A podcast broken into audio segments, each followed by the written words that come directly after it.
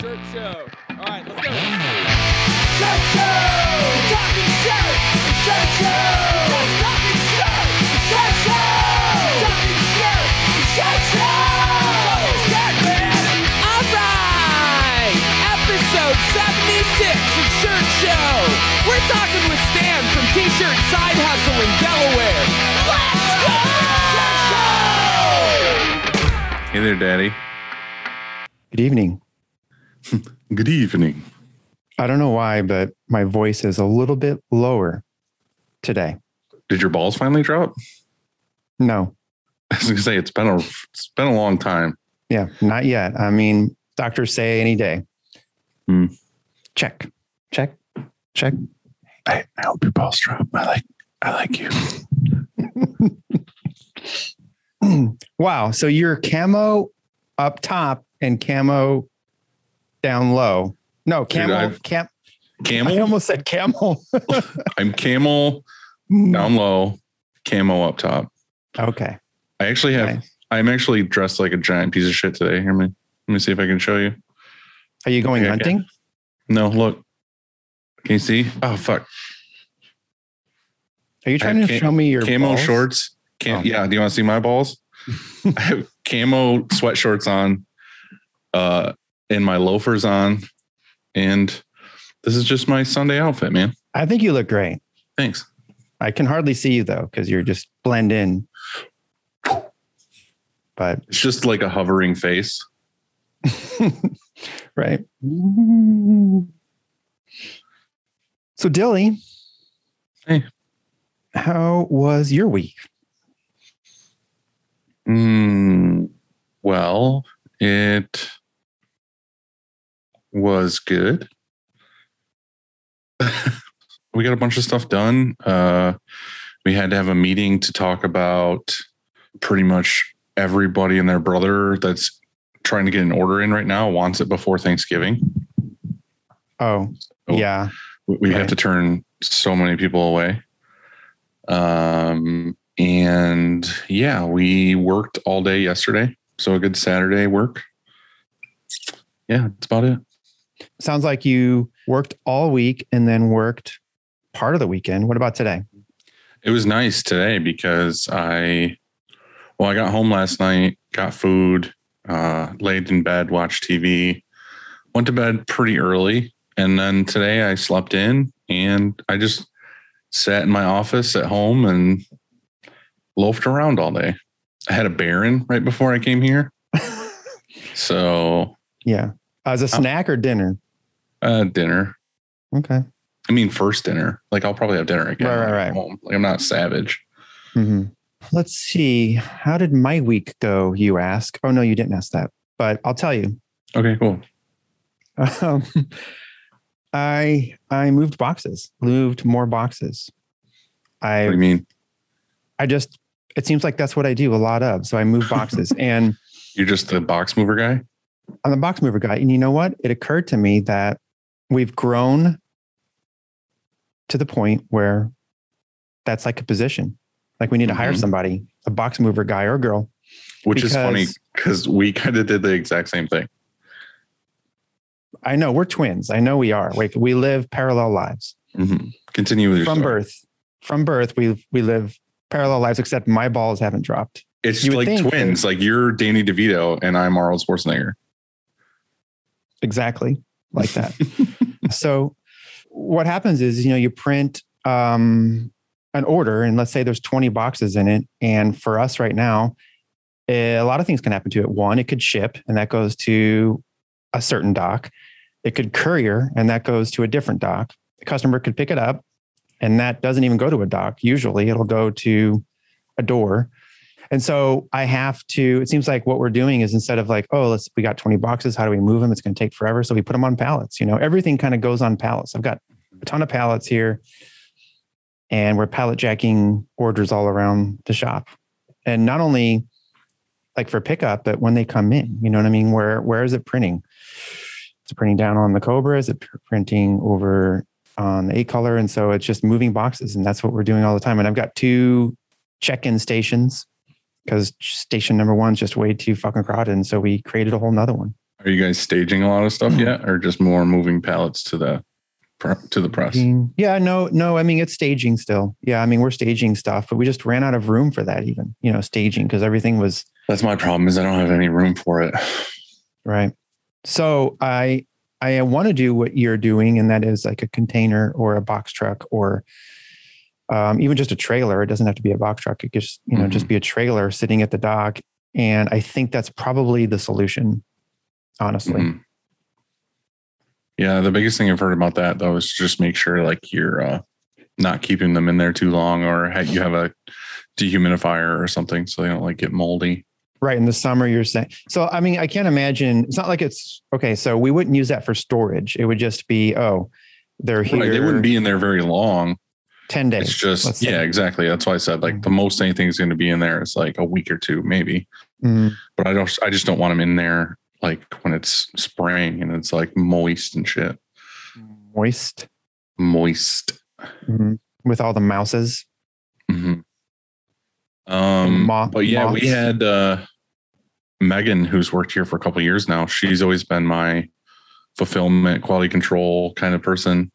Okay. uh, into the dr- into the dryer, and uh, she came to me and was like, "Yeah, you know, I'm super interested in like print. Like, you know, I know you're not necessarily hiring for that position right now, but like, I would love to learn to print more and like get on press and everything else." So the other day, I was out there doing something. I think I was helping on press, and I was just looking at Megan, and I was just sitting there thinking while I was pulling shirts off, and I was like, "You know what? I think I'm just gonna say fuck it and like give her a shot now." So I pulled her in the office. Well, the best part was is I knew I knew this was going to happen because I I try to do this as much as possible just to fuck with people. Is say like, come see me at the end of the day. That way they th- fucking stew on it like all day long. Mhm. Or I want to tell you this thing. I really got to tell you this thing. Oh, never mind. I'll I'll tell you about it later or whatever. And then like make people wait so they can fucking contemplate life for a while. So then I told Megan, I was like, come see me before the end of the day. I think like five minutes later, she was at my door at my office and she was like, What do you need? Am I in trouble? And I was like, No, sit down. So I told her, I was like, Hey, I don't really need another person on press right now, but what I really need is someone to stage the next job for both presses, clean squeegees and flood bars, and just prep everything to where when they're done with a job, they can grab all the stuff for the next job and just keep going. Like no more downtime or scraping screens or cleaning the squeegees and flood bars, anything like that. Just like tear it down, give it to you, set up the next one and go. So uh, she did that all week this week and it was like huge difference. It was night and day. So basically, the Sure Kong way. Cool. Conway. Yeah. Finally. Yeah. So, like I said, with as far as staging jobs on press, she's more has to stage the next job because we don't have room for like five carts to be pre-staged and waiting. Why not? I just don't have space. Like I literally don't have a place to put them that they wouldn't be in the way. Hmm. Because that's really great to have. I mean, I five carts. I mean, if you have two presses going, each press, two carts, and then the spare, I mean, you've got to have that. Got to have that much space. Yeah. No. Knock down something. Knock down What? your office, I think. You should probably Oh, okay. just, Just stage shit in my office? right. See, Okay. I solved the problem, right? Cool. Then they got to walk all the way to my office to get the carts. Guess what I made? A baby. I did that a long time ago. Yeah. hmm It didn't I take guess. very long. I guess right. Um, but I made chili. And Sunday right chili? now, Sunday chili. Right now, it is at home on the stove, marinating. Simmering. Yeah, it is not on. You know, it's just there. I turned it off Mhm. before I came here. You didn't leave it on simmer. No. Just straight up off. Off, covered. Yeah. Okay. Now, when you eat chili, do you like get like bread and butter and like dip it in the chili juice before you eat the actual chili? Sometimes. So there's lots of ways to do it, right? Yeah, that's a good way. Sometimes See, my problem is is that I end up eating like half a loaf of bread before I even eat the chili Mm-hmm. because I just like am dipping and getting all of the juice out to where it's just like a bowl of the shit that's in it. Like That is no good. juice left. It is delicious. Um, but sometimes crackers work, and then other times noodles. You know, like that's usually like day Who three. the fuck puts noodles in chili? Dude, noodles is the same thing as bread. It's the same thing. Yeah, don't give me no shit. Yeah, it is. No. It's actually it could be better. Chili mac. You never heard of that? Get the fuck out of here. All right, next. Don't change the subject to your gross ass Uh, fucking food. You don't know chili five way, for example? That sounds yeah. like a sexual position. You uh, need to get out more. I'm Mhm. pretty out and uh you can put it over mac. okay. Okay, A little sour cream, On a boiled hot dog, maybe. of course, not boiled hot dog, obviously. Yeah. But my chili at home today is white bean chili. Mhm. Yeah, the first chili of the year I made just normal, you know, crushed tomatoes, that stuff. Today is not that. Mm. it's the like the recipe that you put a um, container of um, chicken stock. Is that what they call it? Sure. Yeah, I've never made chili, so and then um, a whole block of cream cheese. Yeah, it's really good. okay. All right, I'm going to give you the recipe. I'm Are going to. you are you bringing some to when you see me tomorrow? I can. Yeah, I love that we're gonna see each other tomorrow. yeah. I don't know if it's tomorrow. Tomorrow's Monday. It is, but I'm not invited to tomorrow's thing. Are you Tomorrow just gonna, you are you just driving early Tuesday morning? tomorrow you have meetings about Mhm. stuff and that's your meetings about stuff and then tuesday there's other meetings about stuff which i think we're going to kind of meet up and collab on and then wednesday there's meetings about stuff that you're not going to unless you want to i'd like you to come along I don't want to. I don't want to be a part of that. please please come nope. I am so far away. I'm going Ah. further north if possible. yeah well if you were a So true friend you would definitely come You along fucker. that. I would be there in a heartbeat if you really asked me. If you genuinely needed me there, I would be there. I think I do, just for the support. And also, you could just be and say things for me. So do all the work while you're in the background. Right. Yeah. I like it. Cool. Thank you. You're welcome. I will bring you chili then. Okay. Okay. I've got something for you. Okay. Every morning, I announce loudly to my family that I'm going jogging, but then I don't go. It's a running joke. You You can't know- use this on me. You already told it to me. I. I told this to you earlier, but you got to pretend because you're really good at faking it. that, no. you, that it's funny.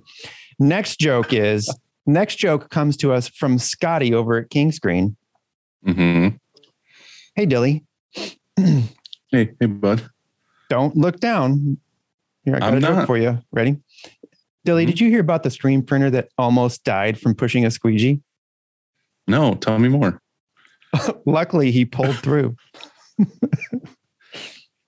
and Al, or not Alex, uh, Matt said that's uh, the best screen printing joke he's ever heard. Thank you for this. Yeah, because it proves that pulling is better than pushing.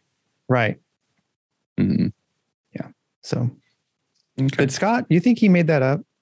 It's a good I one. hope so. He seems like he would. Yeah.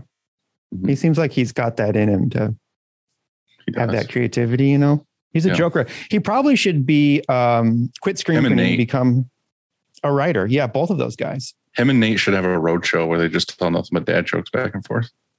Yeah, and that's it. That's their thing. Like that's their gimmick. We should just have them on the show and make little clips. This is the Scott and Nate part of the show.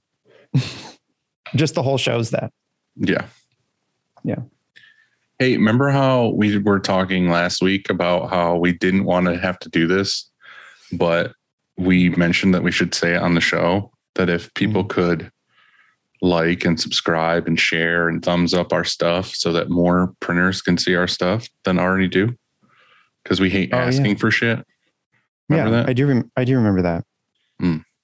Yeah, like if you were to um, Like if you're listening, up, if you're listening to us right now, if you could just do us a quick little fave and repost it on Instagram or give us a thumbs up or a like or whatever the fuck you are supposed to do for that kind of stuff. Give us Uh. a one star review. Yes. Tell us Or, how fucking ugly we um, are. Oh, what it is is you put a thumbs up. Whoops, thumbs up on YouTube. If you're watching it on YouTube, you just click that that button, the thumbs up button. I love how when uh, We get a thumbs down every time. I was going to say something else. I loved how when um, we were in that text yesterday. And Marcotte came on and said, Hey, this is Matt. Marcotte, he got thumbs down. on his comment. a bunch of thumbs down. I don't hardly ever use the thumbs down, but man, that was a good one. It's a good time to do it. it's a good time to do it for sure. Ready? Ready? Yeah. That's right. Oh yeah, Dilly, it all starts with the stream. it does. Whether it's new stretches or re-stretches, Frank and his team do it the best. To find out more, go to graphicscreenfashion.com, FFFFF, Rank.com. or Greatfuckingscreens.com. yeah, fuck in, not fucking. Yeah, fucking. Don't don't make the mistake of putting a G in there. Yeah, you'll go to a totally different website if you put that G in there. That's right. Dilly, nobody likes cleaning screens, but Easy Way makes it easier. Their line of eco-friendly chemicals will help you keep your screens and your shop clean. Mm-hmm. I, I, I, you know, kept it together until Yeah. you laughed like the third time. Check them out at easyway.com. Easy Way. It's the easiest way. You're so fucking good at this. I love watching you do it. Yeah, well, I don't. I do. Action Engineering makes accessories printers need. True. They have all kinds of what's that? I'm sorry. true. That's true. Hey, that's true. Okay. they have all types of rad stuff on their website. Mhm. Action injury, Action Engineering, Action action injury. actionengineering.com. Mhm. And be sure to use Shirt Show at Truth. checkout. Monarch makes Nope. ink, including an everyday white, a matte black, Oh yeah. and a high opacity mixing system that gets you colors fast. No way. Is that true? It's true. Learn more at Melon. Learn more at melatonin.com. It's a long word. Where do we learn it more at? You learn more at monarchcolor.com. Ink better, print better, be better. Live Live Moss. Monarch. Monarch. hmm Well. I think we did it. How you feeling, man? You good? I don't know. We uh just butchered all, every fucking one of those. but okay. Well, uh, hey, that's mm. cool. Sunday. yeah. It's not, you know, like one day, like we'll get it. Like It's one lame. day. I, it's lame if we're just going to read through these. I want to put some heart and soul into them It's true. It's true. because I truly care for each and every one of them. I want people to understand my words, though, that are coming out of my mouth. I think everyone understood you. A, Frank has the best fucking screens there are. Buy them. Don't be a moron. Mhm. Uh, Easyway has the best screen spring. Yeah, spring printing chemicals. See, now you know. Now you know. because I'm thinking You're- about you and it fucks up my words. Screen printing chemicals. Right. Monarch has the best ink I've ever used when it comes to for plastisol. Truth. Truth. And Action Engineering has the best fucking printer accessories you can buy. So Mm-hmm. that's why we support and they support us. Is because it's the best shit. Thousand So percent. that's it. That's all we gotta That's say. That's all we got to say. Yeah. All right. Okay. Tell tell us about who's on today. Should we stretch? Oh yeah. I do I do need to stretch though for real. Oh yeah. I just felt oh yeah, I felt my ribs pop. Mhm. Show me that tongue, boy. No. Come I'm on. If you wouldn't have Pull it asked, out. I would have. I would have done it. Pull it out. Let me see it. Our guest today I want to see it. Dilly, our guest today is Stan Banks from T shirt Side Hustle in Delaware. And do you know why I'm stoked to chat with him? Because not only does he know a ton about supercolor, he's also super inspirational. God damn, dude. You like it?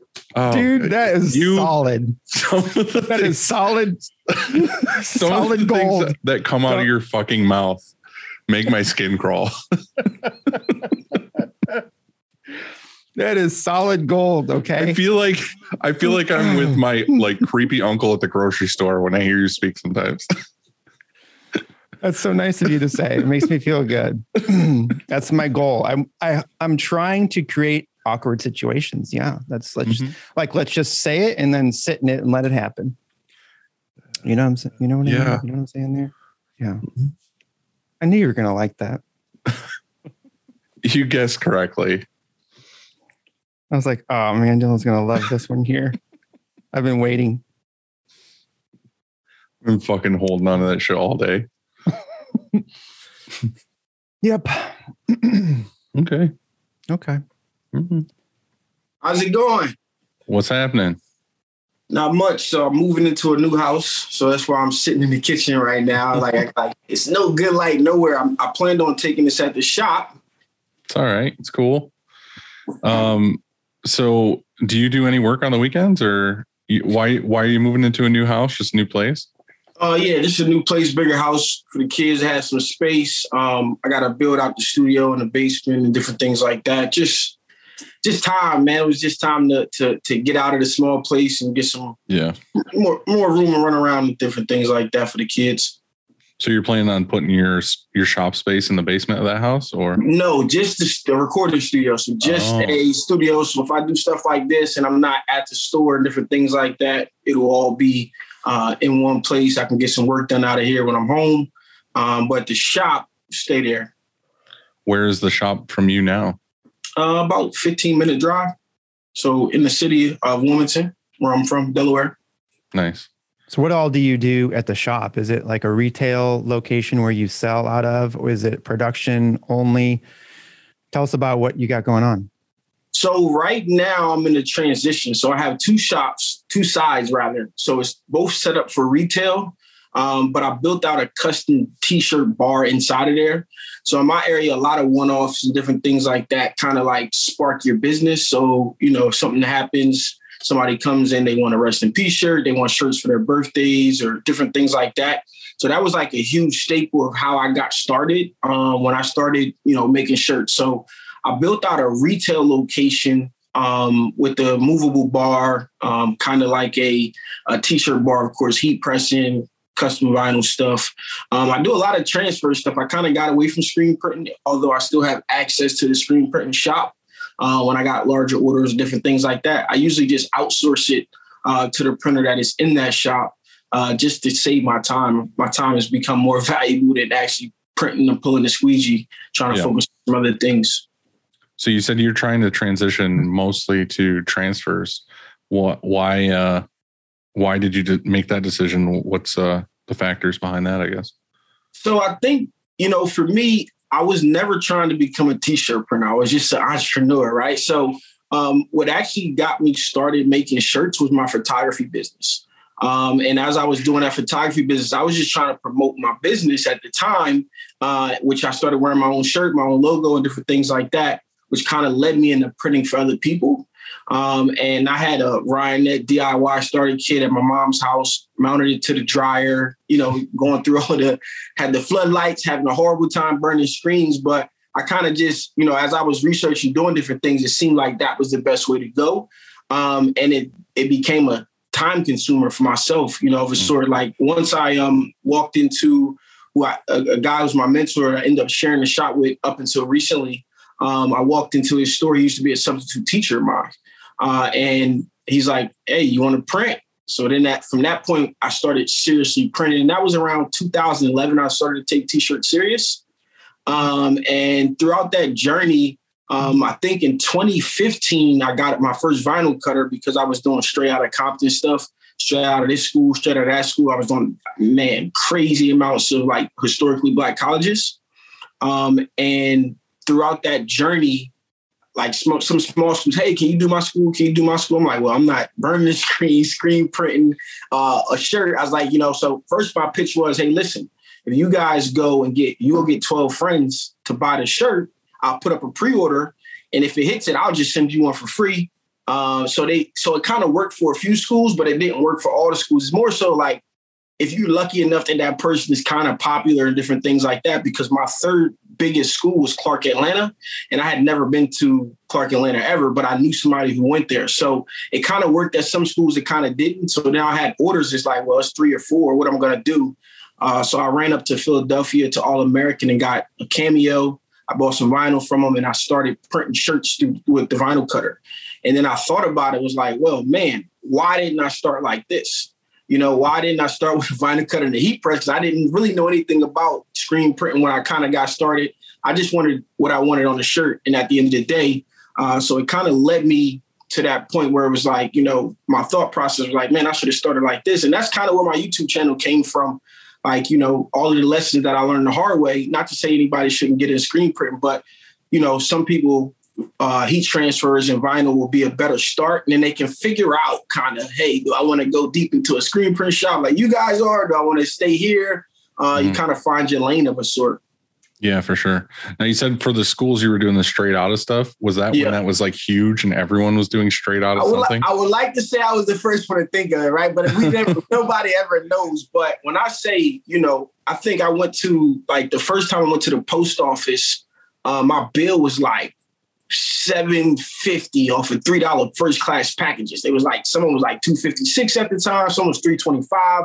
Uh, but I had took them to a small town because you know at the time my girlfriend I was printing and they were she was writing the names on the packages. They was coming out the dryer. She was like print this size, and it was just like printing, printing, printing. I kind of got burnt out, but we went to a small town um, post office and they ended up was like, well, you guys can't come back. Like we broke the system for a minute. we had to mm-hmm. split up our transactions so other people could could come in.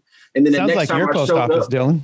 Yeah. like, well, the funny thing is, is like, I don't blame them. Like exactly what he's saying. If you showed up with $700 worth of first class class packages, that person's going to get pissed because it's like, mm-hmm. that's a mm-hmm. lot of packages. Like you should have a, some kind of system like a ShipStation or something like that to get them ready at home and then drop them off and they all they have to do is scan the you know the one sheet of paper that has every label on it yeah so um, that, that's what that's pretty much what happened to me like the next time i went back they like y'all can't come in here like i like no no no i got like i had got the dymo i had got uh uh, stamps.com because I didn't know at the given moment and I didn't know how right. big it was going to be. And it was like I got behind so fast because yeah. he just caught like wildfires uh, through those schools and different things like that. So I kind of like targeted what I was doing. I was sprinting churches and different things like that as well, but I was really targeted on the black colleges because I had went to one. My girlfriend at the time had went to a different one, so we started there and then we kind of expanded out. Now, have you gone into any other uh like a design like that kind of like the straight out of one blew up but there was like there's been a ton in like my career of seeing things like there was for a while everything was that keep calm design and everybody just changed it to something else that had to do do you do anything yeah. like that? Where you so, come up with so a design I, and then market it to a ton of different people?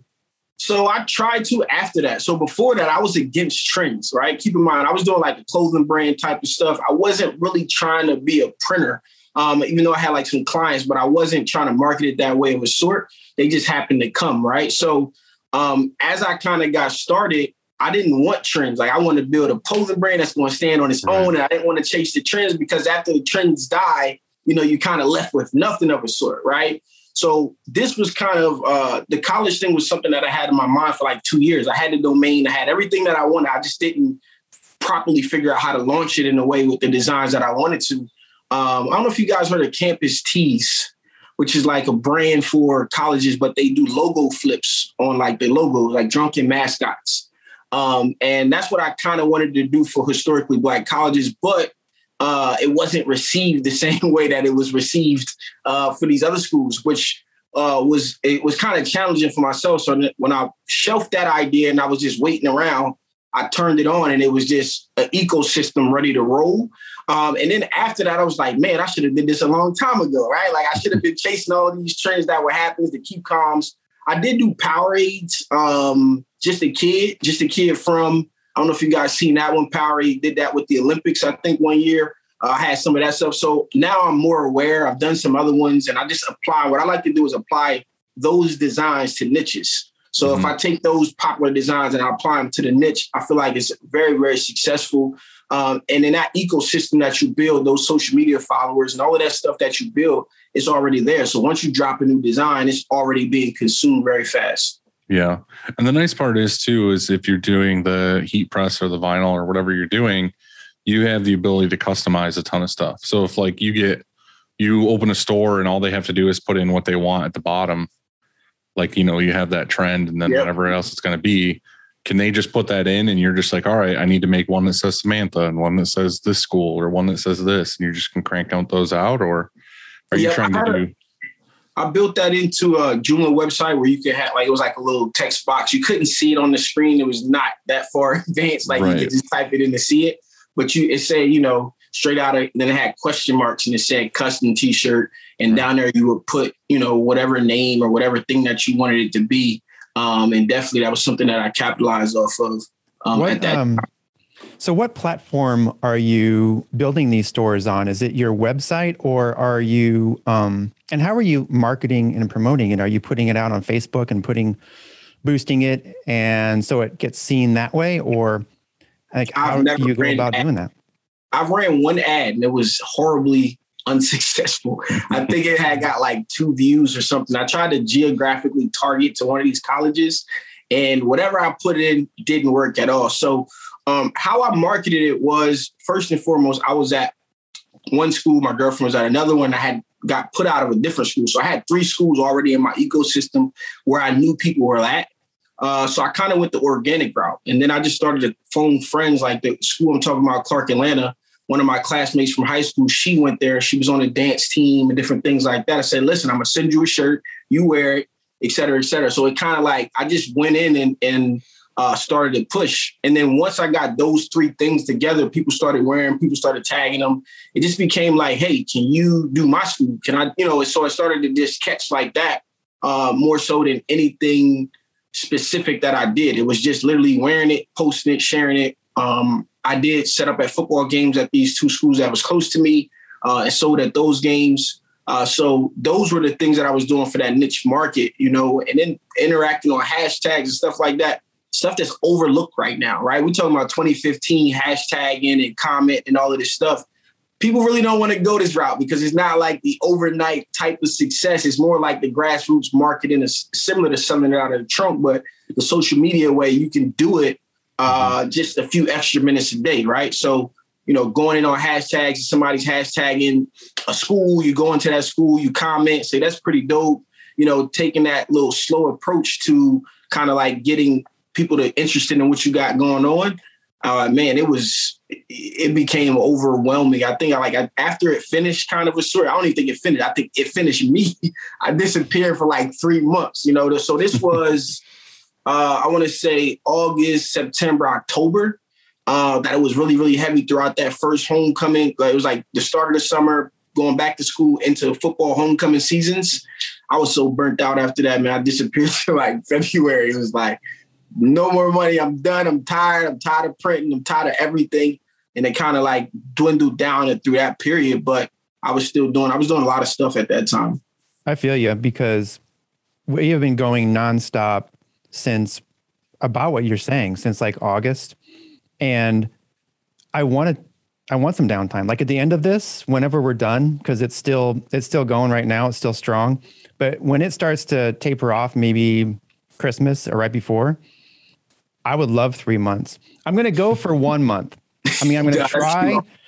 I'm gonna try and do January, like the entire month of January. Or, or you know, like we want to go to the desert and then go to ISS Long Beach which I think is like yeah. 20 something. 20 and then first, 22nd, 23rd. Okay. So then whenever that's over, then I fly home. Otherwise, the whole month.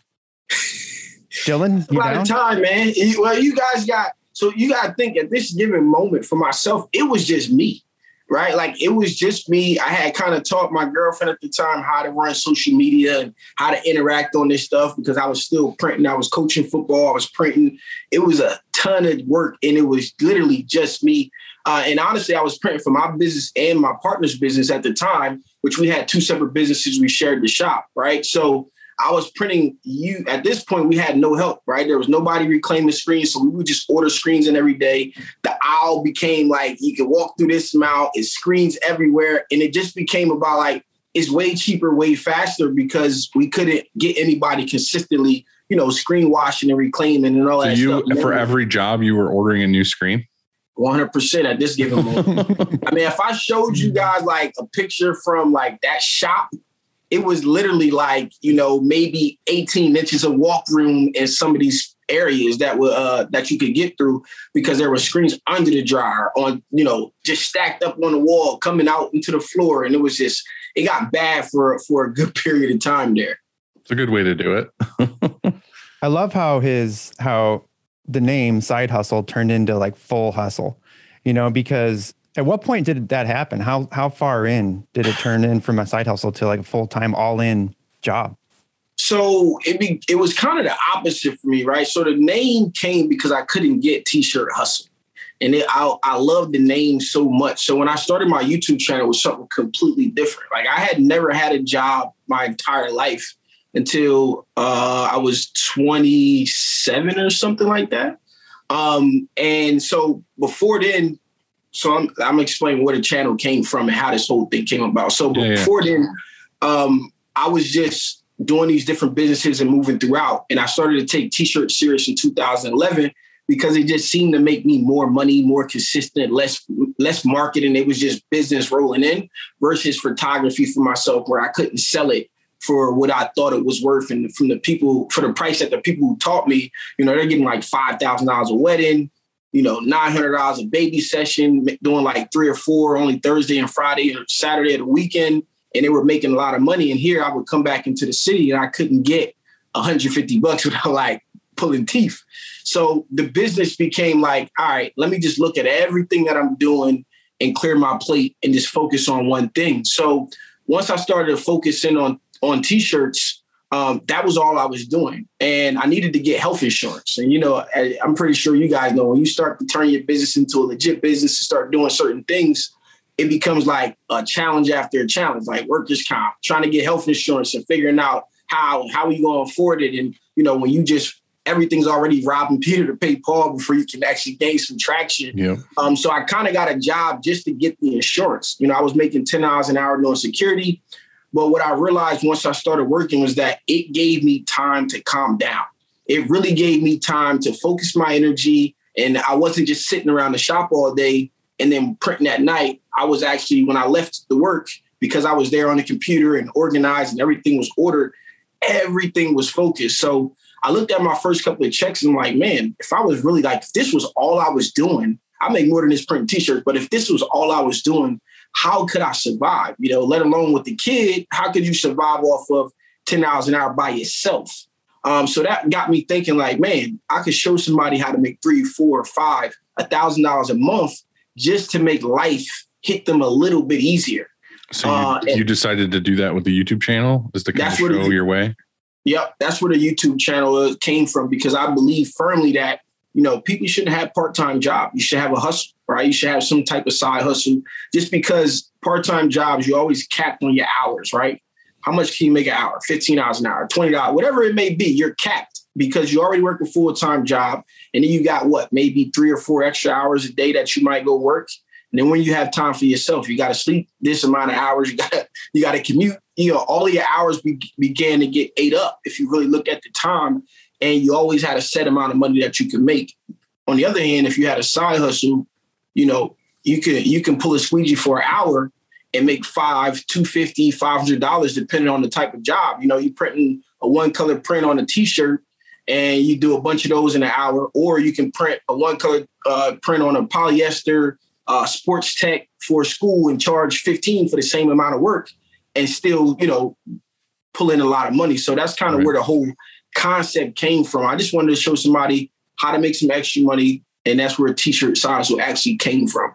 Now, how how was that going? This is kind of a side thing, but just like YouTube in general, like were you just making videos, putting them out and hoping people would gravitate toward it? Or did it catch on pretty early on and you just like, stayed consistent with it? I just was consistent. You know, I didn't I didn't get on YouTube to make money. I really got on to help people. So I didn't make any money for the first two years. And then the third year was maybe like 700 bucks at the end of the year. I hadn't even turned on monetization, right? Um, so in the first 50 days, I mean, first 30 days, I put out 150 videos on my YouTube channel. In and it was 30 just- days? in 30 days. It was literally just whatever I was doing at the time. I was doing a custom shirt. I was going over to screen printing. I was doing another custom. I was just showing You weren't, every single um, thing that I was doing. You were just documenting what you were doing. Yep. Basically, Literally. you weren't writing um, scripts and taking all this time. You were just turning on, I don't know what camera, a phone or a camera, iPhone. iPhone, recording what you were doing and then putting on YouTube. Yeah. I Yep. mean, makes sense. I really That like was- that. I think um, what you said is so true. Like when people, if they're committed to whatever that is, their full time 40 hours, let's say, and then that's not enough. And then they have to get a part-time job. There's somebody here that that does that. They uh, they do it because they like it. They work at GameStop and they Mhm. like the the GameStop vibe I think. But he also has started his own um, t-shirt side hustle basically. And I see him kind of moving away from that GameStop hours and going into this thing he started. And my uh, I saw this post. It was from my cousin and he had put up a book he's reading which might even be a good book for our book club, the next book. And that is, it's called 4,000 Weeks. So 4,000 weeks is how many weeks the average person lives. That's like 80 years. And um, it talks about how we are here shorter than you think. And it talks about how we put off um, doing things that we want to do or starting a t shirt side hustle, let's say or whatever side hustle it is that you want to do.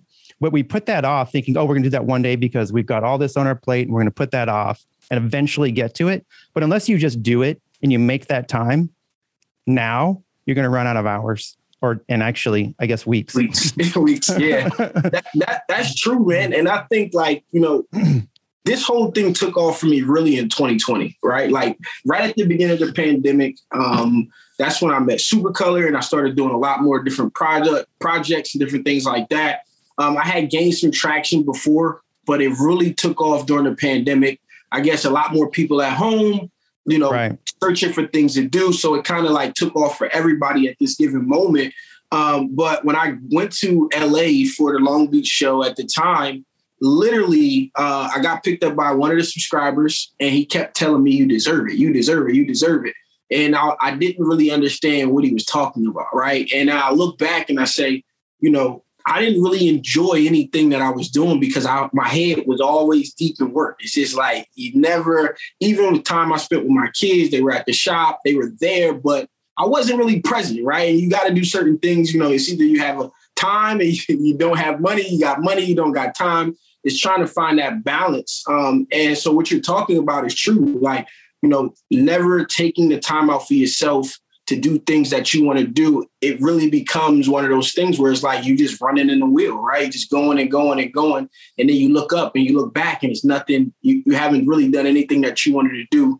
Uh, and, you know, I, I worked at that old folks home and I used to ask a lot of them from Gary Vee is like, you know, sit with the old people. So I had a perfect opportunity to ask them what they regretted, right? Like, what would they have done differently? So you were working, you were working Yeah. in an old folks home, just going room to room, asking them what they didn't get done in life.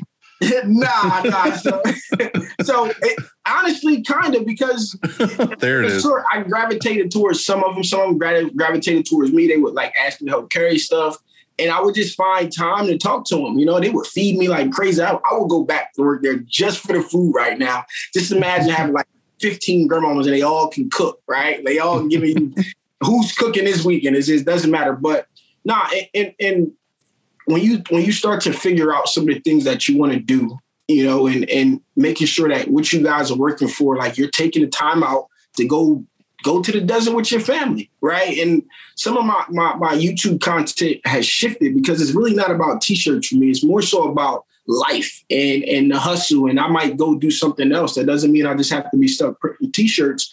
but I want to make sure at this given moment that I'm enjoying it and people are taking out. Even if it's like, hey, you know, I need to go buy this fabulous, I don't know, this token toy or action figure that I always wanted, just the experience getting something that you want. I feel like that gratification that you give yourself will make you go do more or work harder and go get another one. Now you got to recalibrate, move the goalposts of, of a say, and Yeah. go get that.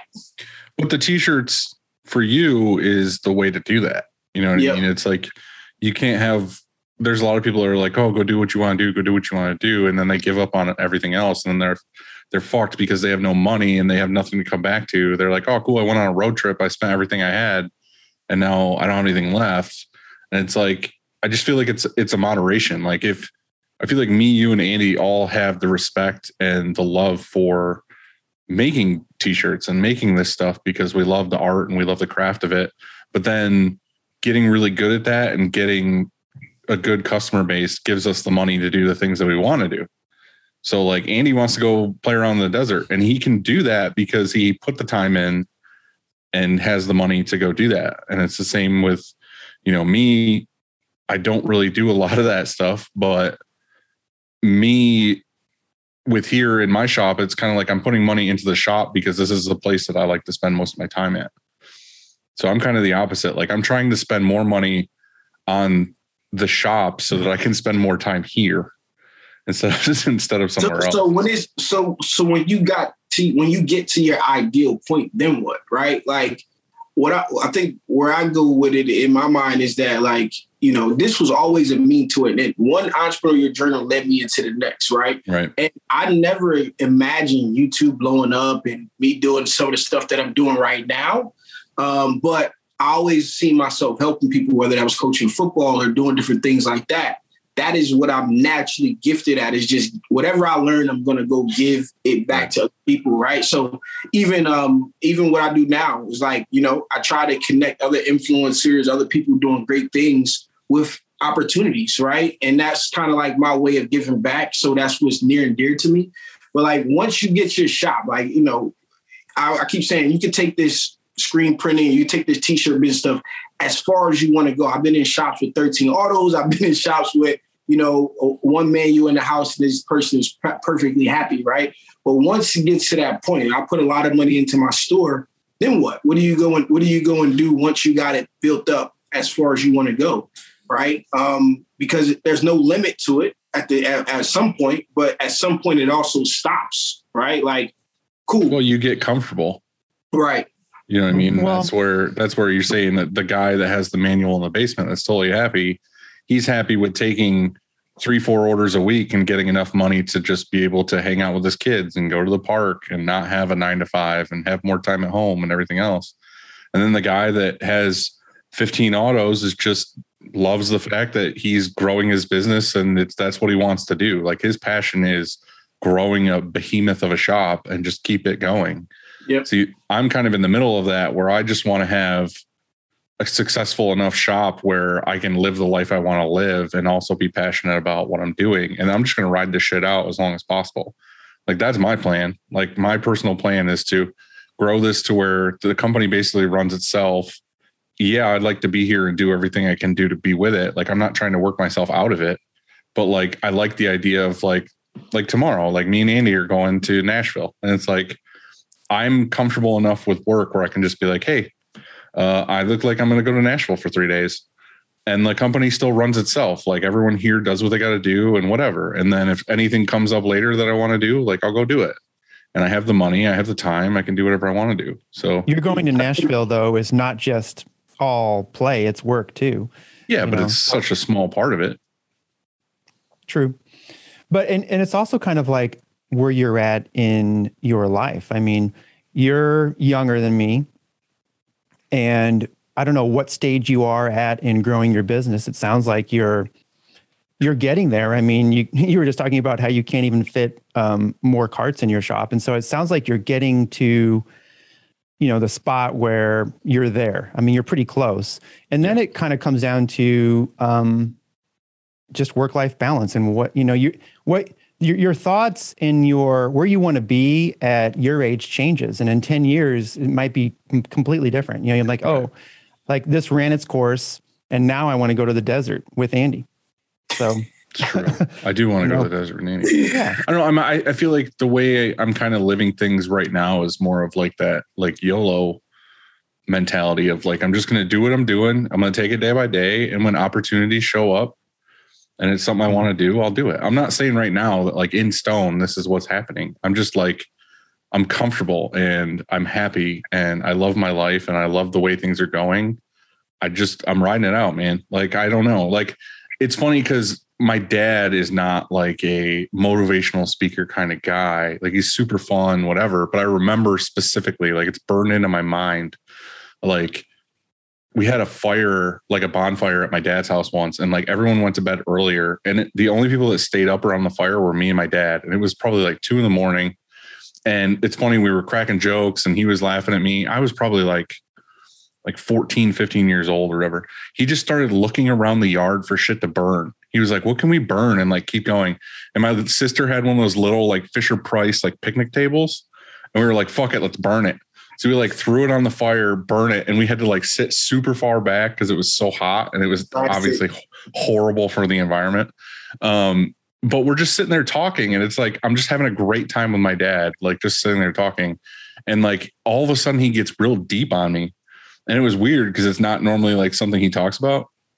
But he was just like, he's like, you should just do like you should just do whatever you want to do because you never know. Like you might have this whole plan. And I think at the time for him, it was like he was talking about like eating healthy because he mm. does not eat healthy at all.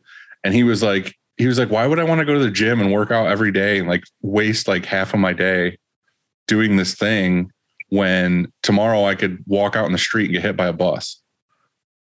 And like just him saying that like stuck with me of like, I should just do what I want now as much as I can because you never know. Like I could fucking drop dead of a heart attack tomorrow, or I could step in front of a bus. I literally, I literally have that same mentality, right? Like it's the truth, right? As long as you are alive, it could always be worse, right? Right. Like the ultimate worst thing is you being dead, right? So you always can be in a worse situation. I kind of live like that. So my question to you is, do you have any goals? Have you set any goals? Like what is your next target? Um, That- that's what I mean. I think. I think with goals for me, they're always small goals. Mm, They're always like, you know, what can I accomplish in like two or three days, or what can I accomplish next week? And that's why when people talk about my shop now, it's like, dude, I've been working on this shit daily, like seven days a week for like 12, 13 years now. It's not like I walked into the shop in like a year and I'm like, all right, this is You're, where I'm at. you're overnight success. It only, it only mm-hmm. took you. It only took you 14 years to be an Right. overnight. I'm just success. saying that like I look at things and I'm like, okay, cool. You know what would be nice in like a couple months is if we like redid the office or it was like, oh, now we have space where we can get another auto. It's not like I'm thinking sitting down, I'm like, in five years, I would like to have that's why anytime anyone says like what's your five year plan or your 10 year plan or all this other stuff, I'm like, I have no fucking idea. Because like so many roadblocks and so many things are gonna come at me where like that plan could go totally to shit like so fast. I So I for, I do like achievable goals that are like quick. I think for myself, I was kind of like the same before. Like I was just running around and running around and running around, and I never ever focused on doing anything. Right. Um, and then once I focused on doing something, which happened to be at the beginning of 2020, I'm walking into 2020 like I'm going to go attain this, achieve this this huge goal for myself, and then the pandemic hit and to still hit that goal was like, whoa, let me let me take a step back here. Let me really focus. Cause before then I had never set a goal. But then I I think which similar to yourself is like you always just do stuff that's in front of you and then you might look to next week or maybe a month out. Like even right now, like somebody asked me to do something next month. I'm like, man, I can't think that far in advance. Hmm. You know, I don't the know thing is, where you I'll can- be. You can think of a goal. You can be like, oh, I'd like to do this in five years. But I have the mentality of like, yeah, that's cool. I'd like to get there. That'd be sweet. And I'll keep working to that goal. But if something happens and changes, I just want to easily be able to pivot to something else. I don't want like Yeah. my soul to get crushed because my sh- perfect straight line to this goal in five years didn't happen. Like I'm always just like, yeah, that'd be cool. And I'll like keep doing things, but I'm totally fine if something changes. I think I'm the same. I think that um, I know that I was supposed to have a business plan before I started this place. You know, because people say, "Where's your business plan?" I'm like, I, I, don't have one. I know that I was supposed to have goals um, every year, um, still, um, but I've never had. I've never set a goal. Like maybe, I think that maybe um, I've I've um, I've had like buying equipment and stuff like that. I was like, oh, I, I we need another press, and I don't really set a goal like I want to do it by this date. But I know in the back of the, my, my mind that right, like you work you know, toward it. That that we're you know we're and we're hurting right now because we can't put enough shirts out, and we're going to need another press at some point. But when is that point? I'm not sure. But I think that um, I knew that I guess I guess my goal in the back of my mind was that I wanted to be able to have a shop that provided for me and my family. And, and that was it. And I didn't know what that number was, but I knew that once I got there that I that it would feel right. And I did everything I could every day that I woke up and came into the shop to make that goal um, happen. You know, whether it was just taking care of this customer or taking care of that customer or helping a part of the team or building our team or buying the right equipment, you know, all these things along the way, I knew were getting me to that same thing at the end, you know, just yeah. being able to take care of my family. So I think I used like my goal throughout this process or throughout this journey to kind of like put me back on track. Right. So like if my goal, just say my overall mission was to help people, right? So as things started to go mm-hmm. forward, and sometimes I would like find myself veering off of this this path, right? I'm veering off and it may be, hey, man, you can have this store, you can have this supply store, you can jump into this or do that.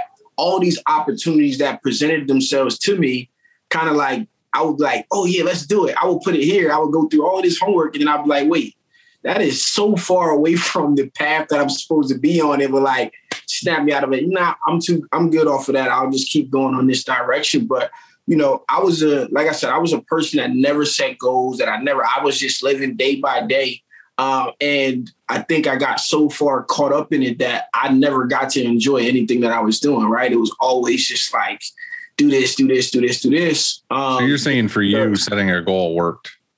Yeah, yeah. And I'm like, I wish I would have set goals earlier. And I'm literally saying this is 2020. Here I was. I started printing T-shirts and like taking shirts serious in 2011. The YouTube channel came in 2017.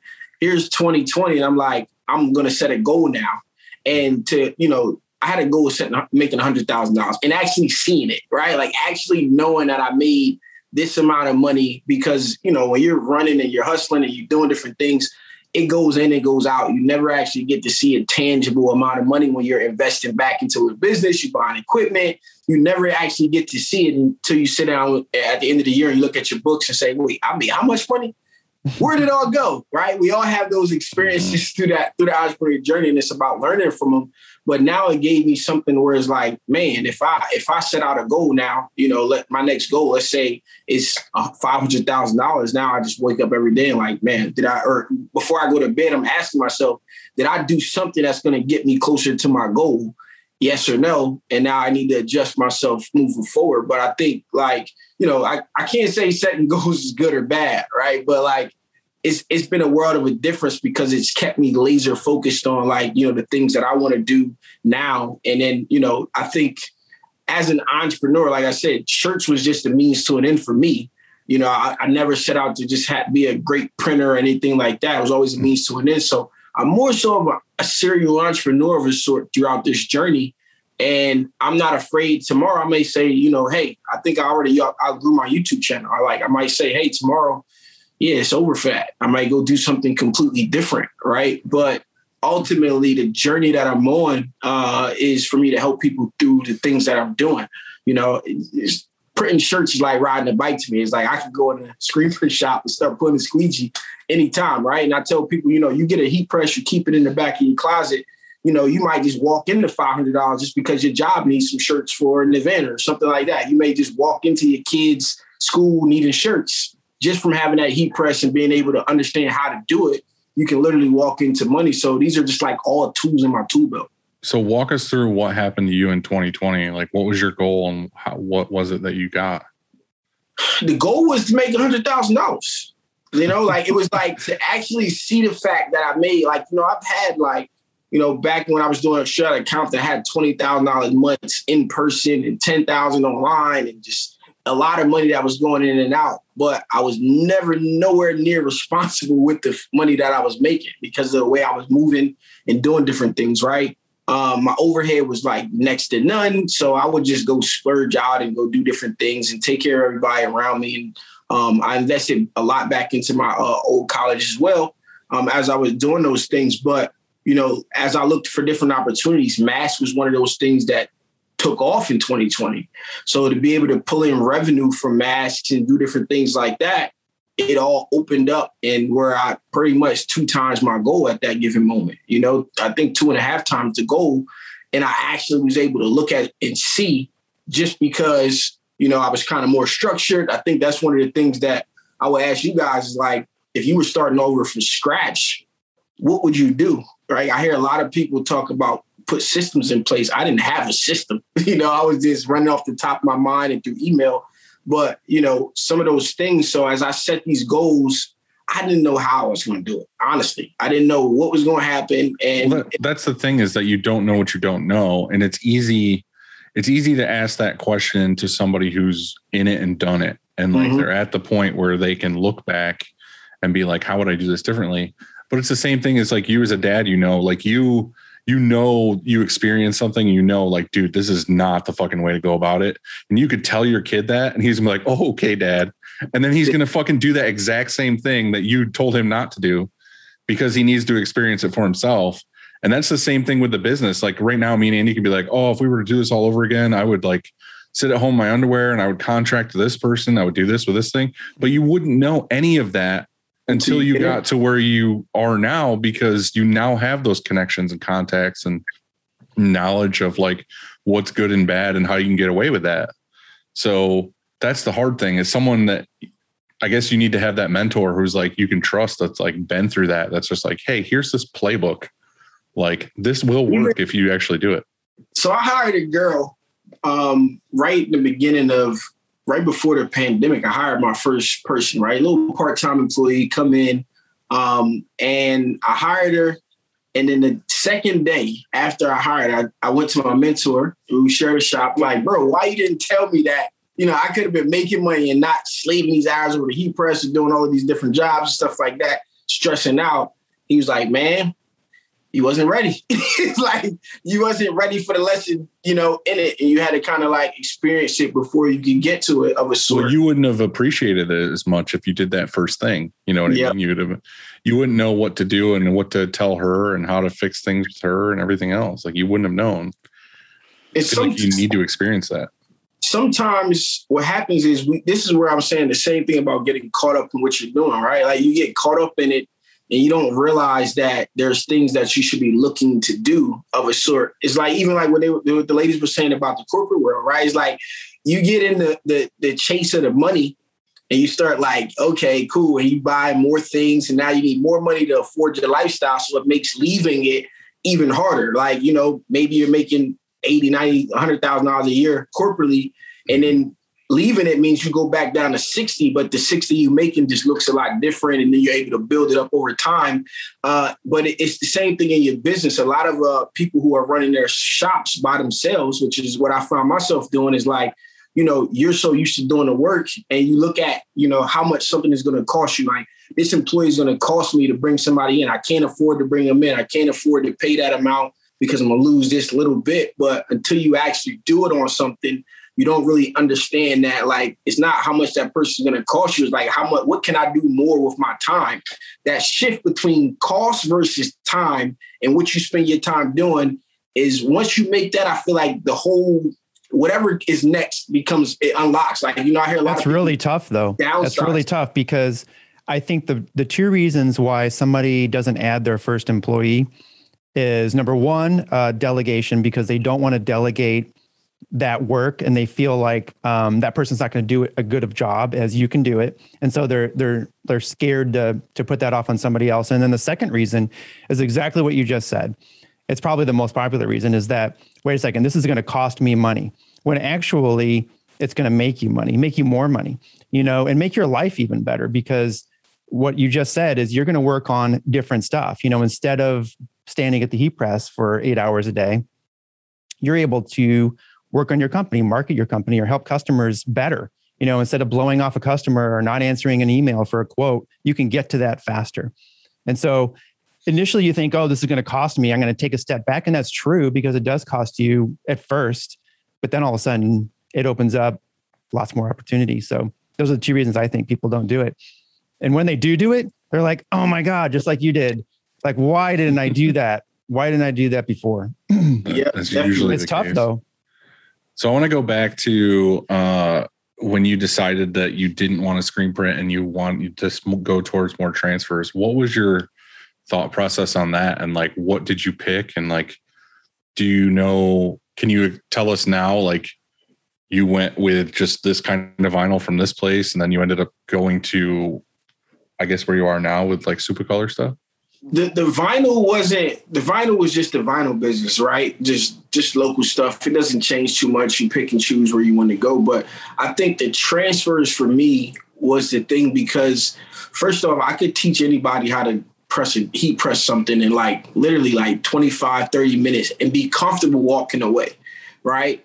Uh, and I'm pretty sure I don't know if you guys would have friends like, oh man, if you're ever struggling for work, like, oh man, I come print, I love to print, I'll do it, no problem. I want to learn right? And then that person really doesn't understand the commitment that goes into it. So even if you put a week or two into trying to get them up to speed, they're really not for the print shop. Like it's just it's almost like a specialized individual that will stick around and, and print and reclaim screens and do those things. Um, so for myself, like I said, I wasn't tied down to a print method. It was more so like, let me de- deliver this product. My customer base really doesn't care. Um, and so once I started to experience transfers and you know the bulk orders, the customs were one thing. Cutting vinyl was, you know, cutting vinyl and screen print don't even compare, in my opinion, because you know the customization options that you have versus the amount of money that you get to make in bulk is two different things. But you know, hey, when you looking when you starting out and you're looking at twenty five dollars a shirt and you're looking at four shirts in an hour, you're looking at like eighty dollars in profit it seems like a good business, right? It seems like, you know, ain't nobody going to work and making this amount of money if you can do it consistently, right? Um, on the other hand, in screen print, if you let's just say, you know, you profit five dollars and you can do, you know, I've done hundred shirts in an hour, but let's just say you can only do 50 because you're just starting out, you're not comfortable, you know, profiting five dollars off of 50 shirts is $250 in that same hour. And then you start to understand there's a shift in like, you know, which would I rather be doing? Working with these people that's giving me headaches customs and all of that stuff or doing more bulk orders. Um, but to shift away from screen printing for myself, it was just like the headache, the space, and then trying to find somebody to become a printer, right? The actual manufacturing. Yeah. Yep. So that's what made gave me the shift. And I'm doing a lot of stuff like clothing brands and one-offs and producing ideas and being able to not tie up inventory per se when I'm fulfilling this different stuff for people.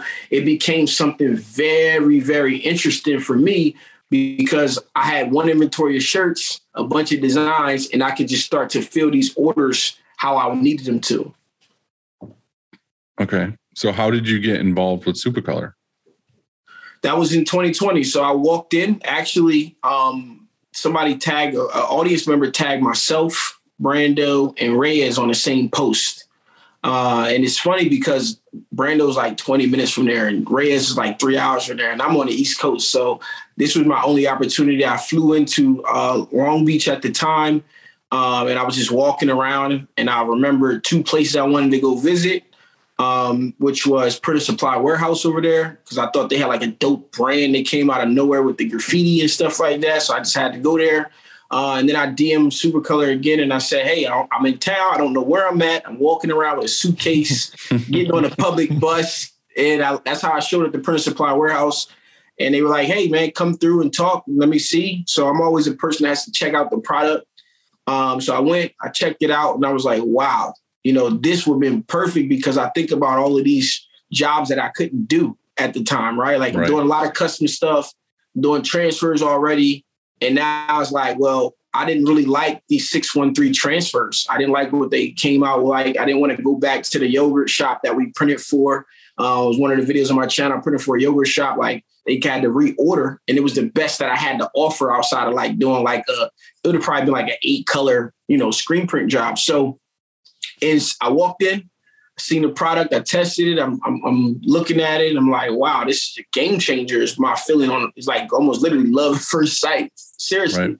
Um, and so that kind of like is what happened from that standpoint. Uh, we talked, I made some videos and you know, the the people on YouTube gravitated towards it. Uh, and you know, it became what it's become. It's awesome. When we went to um, ISS Long Beach, we checked out of our hotel and we were going to stay longer. We were going to stay, at the time, we thought we were just going to stay like four or five days. We had gone to the convention and now we're going to have some fun, right? And so we we checked out, we got had our suitcases. And before we went to our hotel, our other different hotel, we we uh, stopped at, dis- at a dispensary, and but we had our suitcases, and we are like, well, this is kind of gonna be weird, but whatever. And so we got out of our Uber, rolled our suitcases into the dispensary to find out there were like a hundred other people doing the same thing. Like, I guess that's a thing. Like, people fly to California because it's legal. And Well, you- they, have just their wanted to fill their suitcase with the dispensary items. you had to you had to You had close. Right, right, right. No, but like that's a thing. You know, you can check your bag right there, and then just walk in and and and get in line. But um, it just reminded me of that story. That's all. um, so what's what's your YouTube channel like now? Is it still the same format where you're just kind of documenting your days, or do you have plans of like, okay, I want to do a video on this, I want to do a video on this? Um, I've done like you know unboxing of heat presses and different things because people started to ask stuff like that. But my content has totally changed a sort because I'm not printing day to day, right? Like even the shop that I'm doing right now, uh, I'm training a girl to to do most of the work at this given moment through transfers, and we're trying to perfect the process and different things like that. It's been a challenge all in itself. Um, but my my channel is more shifted of a sort to more motivational, more stuff like the journey and different things that I'm struggling with, things that I'm trying to do. Um, I came up against the wall because I do everything. My I've done everything up pretty much to myself, minus hiring that girl. And now what I'm trying to do now is to do that all over again, but to have a better system to go through. Um, so what's ended up happening was I'm looking in the face of like I'm traveling to teach and go meet and go to these conventions and stuff like that. But my local business is dying because I, I'm not around to fill these orders, right? I'm sending orders to different people. Um, so between that and the pandemic, I kind of didn't print anything almost throughout that whole time. Uh, I ended up in the hospital for a good period of time. Um, and so it was like a struggle, right? And I'm looking at this like, hey, do I build this local business or do I keep traveling and doing some of the things that I'm doing right now? And I Right. decided that Like I what's need more to do fulfilling? both. Yeah, I need to do both. Right. Um, and so the only way I can do both is to hire somebody and to build a team and to have somebody in this store to operate on a day-to-day basis when I'm not around so that I can go focus on some of the other things that I'm trying to do. Um, right now, I'm trying to have a, influence a happy hour at uh, at the Long Beach Convention this year. You know, one of the nights, and it's not two nights. So I got a lot of other things that I want to put my energy into. Um, but I was even like maybe t- two weeks ago, I sat my I got two two girls on my team, and I'm just like I sat them down. and was like, listen, if you guys can't make this make money, if you guys aren't going to commit to what is going on, I'm going to just give the shop away. And I, here I put a hefty amount of change into making this thing look and do what I wanted to do. But really looking at what's in front of me is like, I can't do everything, you know, and I'm so used to doing everything and I'm probably, I'm maxed out on time. I could probably make some more money, right? I could probably make some deals that are better and do some different things. But ultimately, I can't do any more thing, anything else with my time. And so, you know, they've been taking initiative since I think it's been maybe a month. Two weeks is too short, but maybe a month ago, they've been taking initiative to do some things. So I'm I'm excited about where that's headed now, um, and it's a huge part of what I do. But my shift now has been more on getting people into the industry, more on educating people, and more on trying to do some of those things to really affect change in people's lives. That's awesome. So you're the goals man. So what uh what's your new goal now? Oh man, so my new goal is first this event is part one of that goal. This event at Long Beach uh to service like, you know, pre-print hustlers, pre, you know, person that is before Shirt Lab, before any of these conventions, Uh, I want to service the people getting started, right? I need to, I want to service those people at this show, and then even bigger to have a convention. So those two things are things that are possible um, that I'm working towards. And then the next thing would be to have an actual training facility uh, and have it funded and, and and do some different things in that space. Now you're trying to do training and all that on different ways and how how that you can have that side hustle with t-shirts. Yep. This is the perfect time right now because like imagine if you were getting into the industry right now, 2021, and you have Supacolor or, or, things like that, you know, DTF and DTG, because right. years ago you didn't have that option. I mean, yeah, you had vinyl, and that's kind of how you started. There wasn't Supacolor around when you started. It was vinyl, which which provides vinyl a good and solution. Is a big difference. There's a big difference, isn't it? Yeah.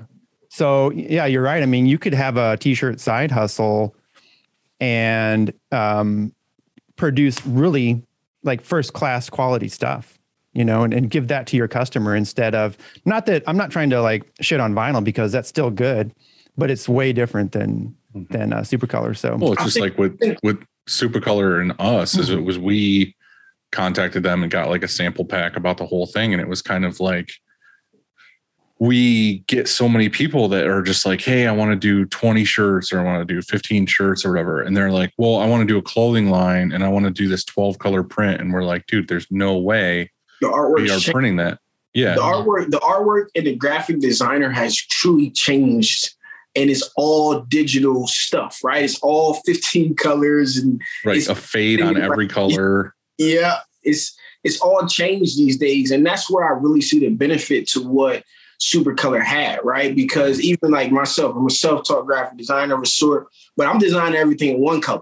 And then I'll add, you know, like well, that's the screen printer in you. Yeah, yeah. No, I think even beforehand, like just because I learned graphic design before I even touched t-shirts, but just in the natural sense of like that was how I learned a logo needed to stand out as a one color, just what I learned, you know, naturally. But it's all changing. Nobody's using any of them old rules and, and laws and oh, what's going on.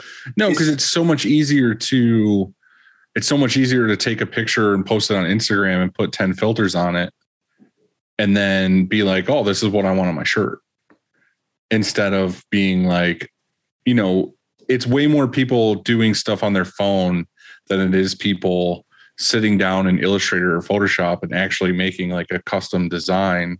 They're more just like, oh, I made this thing. It's really cool.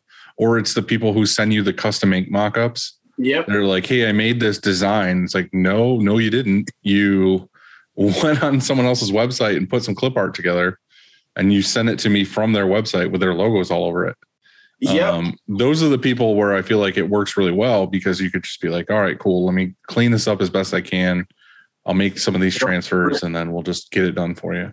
But we've used it in a couple instances where uh, it was just kind of a pain in the ass to attempt to print, or the detail in it was so fine and so weird that we were like, if we were to screen print this, we don't think we could achieve this. Like I had a buddy who his son has cancer and they, they were making shirts and he had some like famous artist send them a design of like their son like it was all like beautifully shaded like hand drawn uh his son on like a skateboard and he had like a like a superman cape and like all this stuff and it was like everything just had like that colored pencil like shade to it and I was like, if we screen print this, it's all going to be half tones. Like, yeah, we could probably get it to be really cool, but it's probably going to be like 14 colors, like all this stuff and we ended up doing a pre-sale and i think they sold like i don't know like 150 200 shirts and we just ordered them all from Supacolor.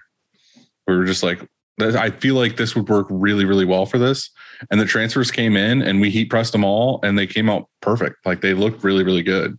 So i think for stuff like that that you're just like you know you could screen print it but you also know it's going to be a pain in the ass uh it worked out pretty well for that.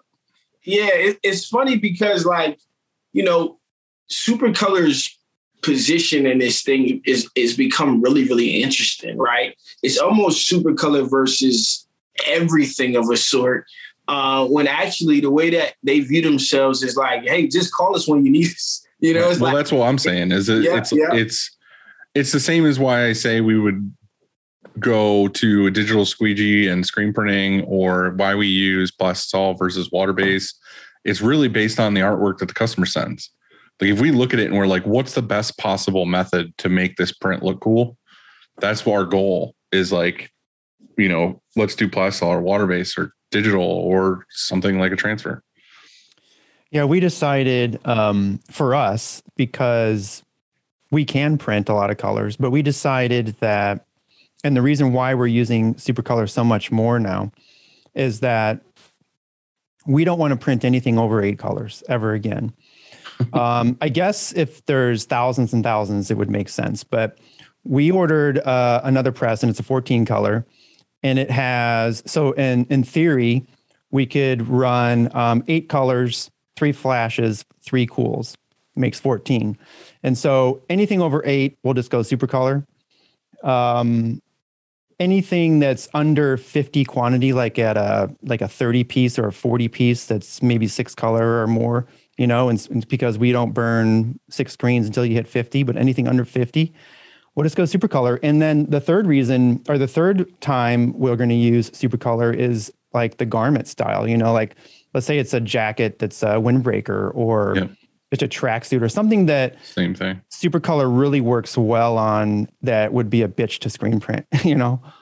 So, I agree I, mean. I think that's for a shop, a shop with presses and that, that can print. Uh, we also have a vinyl cutter. I mean, we can do vinyl, but Supacolor makes sense. I mean, there's a spot, just like you said, when we need it, you know, not for everything. Um, because it's interesting when you said, Hey, when you guys, like, if you were to start over, what would you do? It crossed my mind to say, well, I would just probably buy 10 heat presses, like shuttle presses, and just get all heat transfer vinyl. I mean, um, like. Supacolor, because, you know, it's so hard. What you're saying earlier, it's so hard to, to train somebody to become a screen printer. It's a skill, and it's a skill that you can't learn in a week or a month.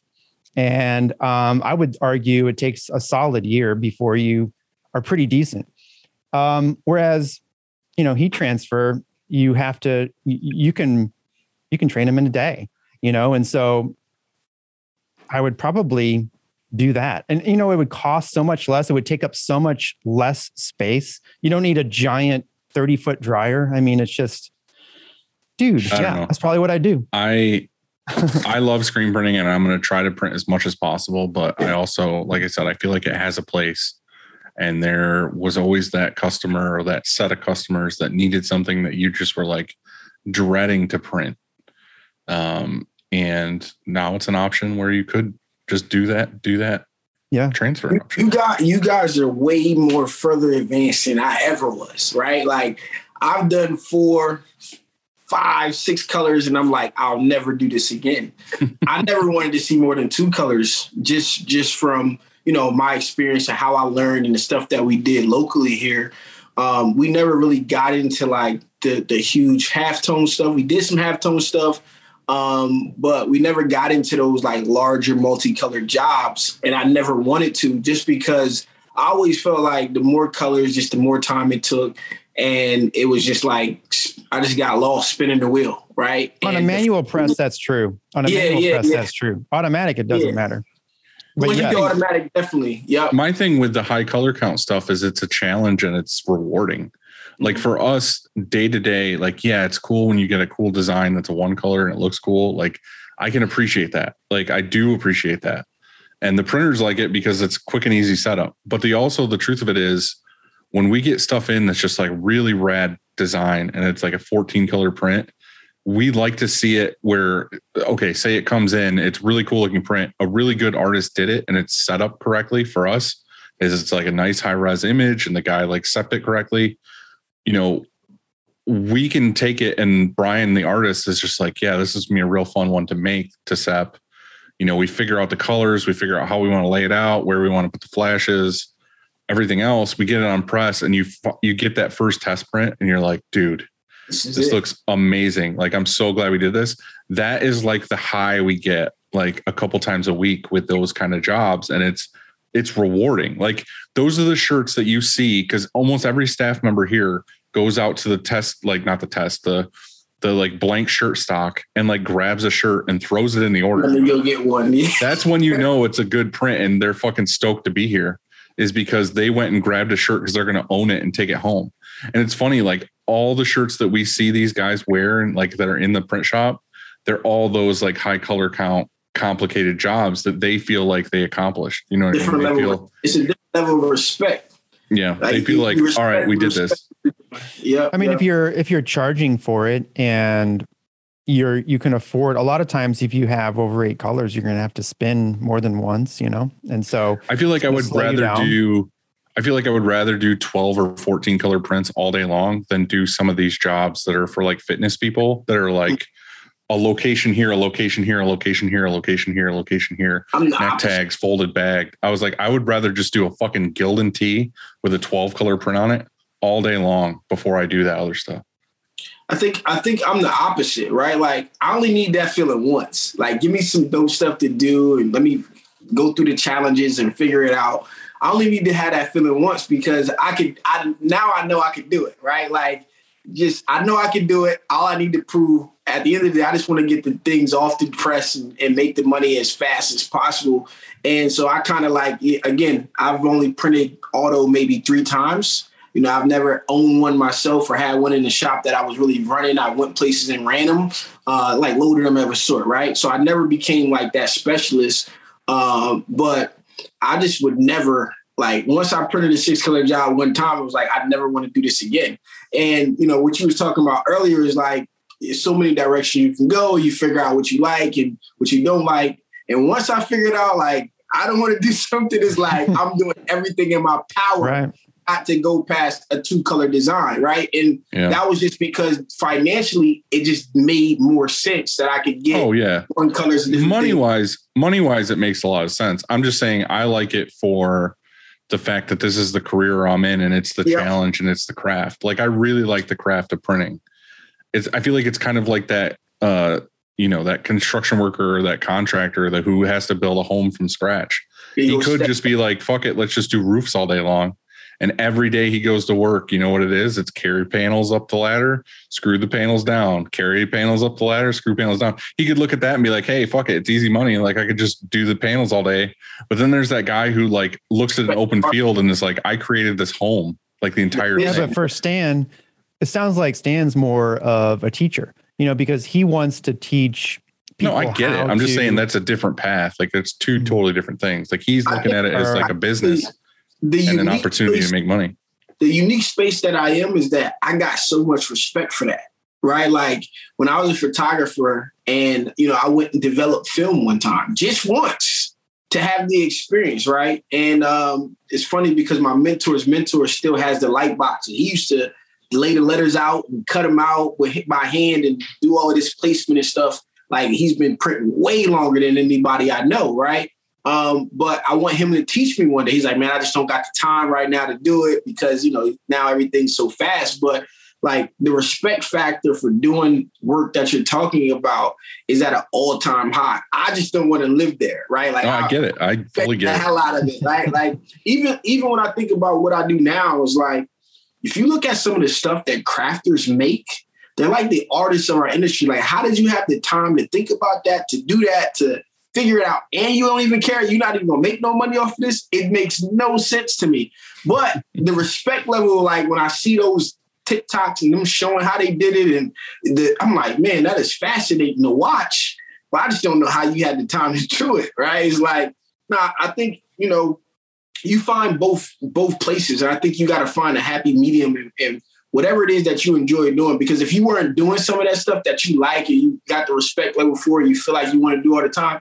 If you weren't doing some of that stuff, it wouldn't be a fulfilling job. You'd just be like that's exactly what you that's exactly it. I mean, we could pick we could do the super calculated, you know, let's only take these jobs, let's only take these jobs because they make money. But I would be so fucking bored all day at work. Like I would just be staring at the wall, be like, I have cool, we're printing shirts, but like I could care less what we're printing and what we're doing all day long. Yeah. So to me, it's like I need that balance of like, yeah, we're making money and we're doing things efficiently, but like we're also like doing things that we're all like fucking pumped on. driving the industry. So, um, while we're at that time, do you uh do you have any questions for us? Oh man, I think I want to know. of What, asked a couple of them. yeah, I want, want to know what you guys would do, right? Like, so my audience, I, I tell my audience, man, you know, you start here and you can literally go as far as you want to go, right? Like when I was at Print Hustlers, you know, I saw, sat and talked to um, my guy from, was it, I think actually Bruce just ran a story on him, but he watched all of these YouTube channels, mine included. Two years ago, didn't know anything about printing. Uh, but now he's, you know, he did five, pretty much five hundred thousand dollars in sales this year, and like that growth factor, uh, that you can literally take this as far as you want to go. If you never want to leave your garage, then that's perfectly fine. If you want to get to a shop with two autos or five autos, you can go that far. But my question to you guys with two huge successful shops uh, is, what would you do? What would you do? Where would you start? Like, if you could have had a cleaner start from where you started at right now, what are like the first three things that you would do? What would you implement earlier? Is it the systems? Is it different things like that?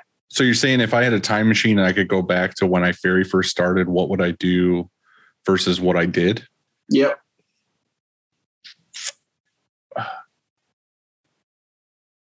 I don't know.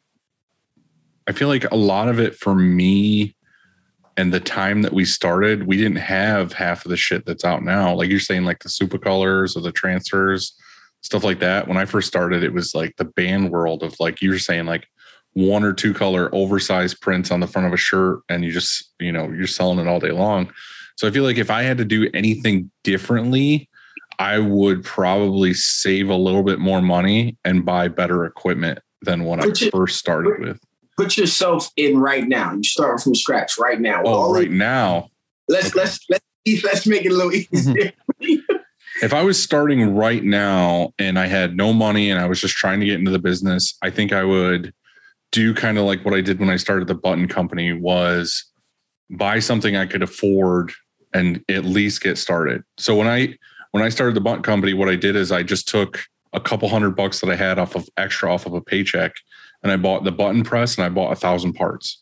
I didn't have the printer, I didn't have like any laminators or anything. I just could get something and get going.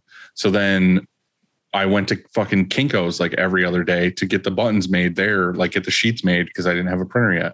So I feel like what I would do now if I was just getting into this industry is save my money and get a good heat press, not a eBay heat press, not a fucking cheap piece of shit that doesn't heat well. I would probably go to like something like a hot, like a Stahls' or something and get their Their fusion. Uh, the fusion mm-hmm. and then I would probably just start marketing toward people that I could buy Supacolor transfers for. Like honestly. Or if it was, I feel like if it was going to be like a one or a two color transfer or something like that, I'd probably do like a transfer express screen printing transfer. Um, and then what I would do though, like I said, is I don't want to do that as my constant. I want to use that as a tool. To So I up. feel like what I would do is I would just do that until I had enough money to afford the next piece of equipment.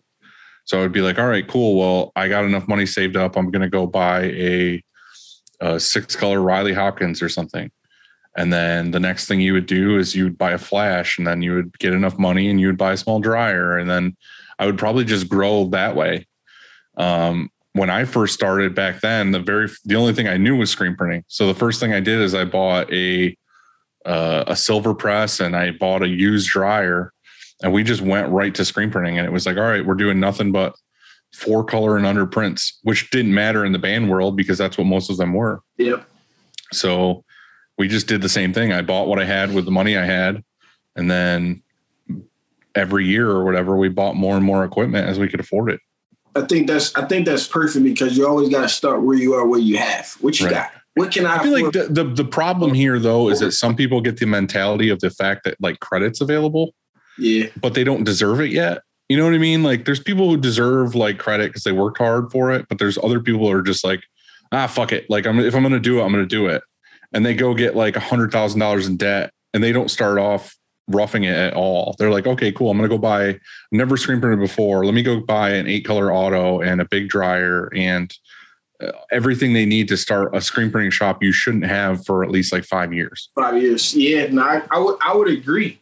So, Andy, I'm gonna ask you. I'm, I'm gonna ask you the same question in different structure. What would you have implemented in your like looking at where your shop is now, is there anything that you could, you know, say, hey, if I would have did this earlier, I would have got here a lot faster?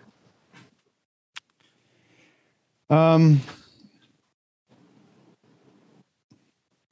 I always say CTS, but that's a bo- so that's a boring uh, boring answer. I was to say um, if I started over today or tomorrow, let's say that I've I've already done the custom screen printing thing, and so I for for me that would be boring to do that again. And the riches are in the niches, so I would go and I wouldn't have a front door. You like that, Dylan? You know, Mhm. you know, Dil- I creep Dylan out like uh, I don't know four or 5 times a, an episode. That's probably one of them. But uh, I would, I would, I would not have a front door. I would not have a phone, and I would pick the the clients that I want to print for, and that is it. And so they would be completely different business model, you know, because now we have we have such uh, a support team for a custom screen printing shop. I mean, there's a lot of people that have to support that.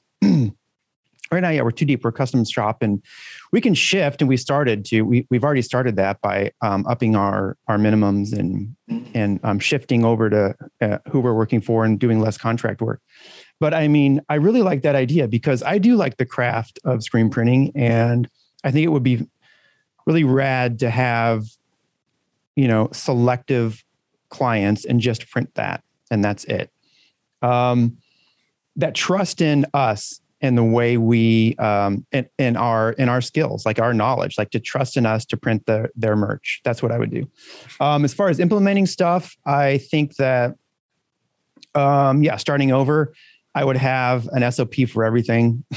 You know i would find the time for for sops so that when i do train people when people do come here they not only have their two week uh, like itinerary of here's what we're going to do for the first two weeks and here's what we're going to work on and this is our goal at the end of the two weeks. But i would have that um, which i did create for like our customer service team but i don't have that for every single team. And so we once upon a time had binders for every spot like a press assistant and a and a designer and so on. They- so they had their binders that they had to learn in order to um, and we would we would set a time. We would set like a 60 day or a 90 day uh, training period where um, they're hired in at this compensation and they get an increase in compensation if they uh, get certified. And so, you know, they they knew that they had a goal to hit um, after a certain amount of time, and they would get, and they were motivated by, um, you know, by extra compensation. And so, I think that I mean I didn't do that originally. That was like at year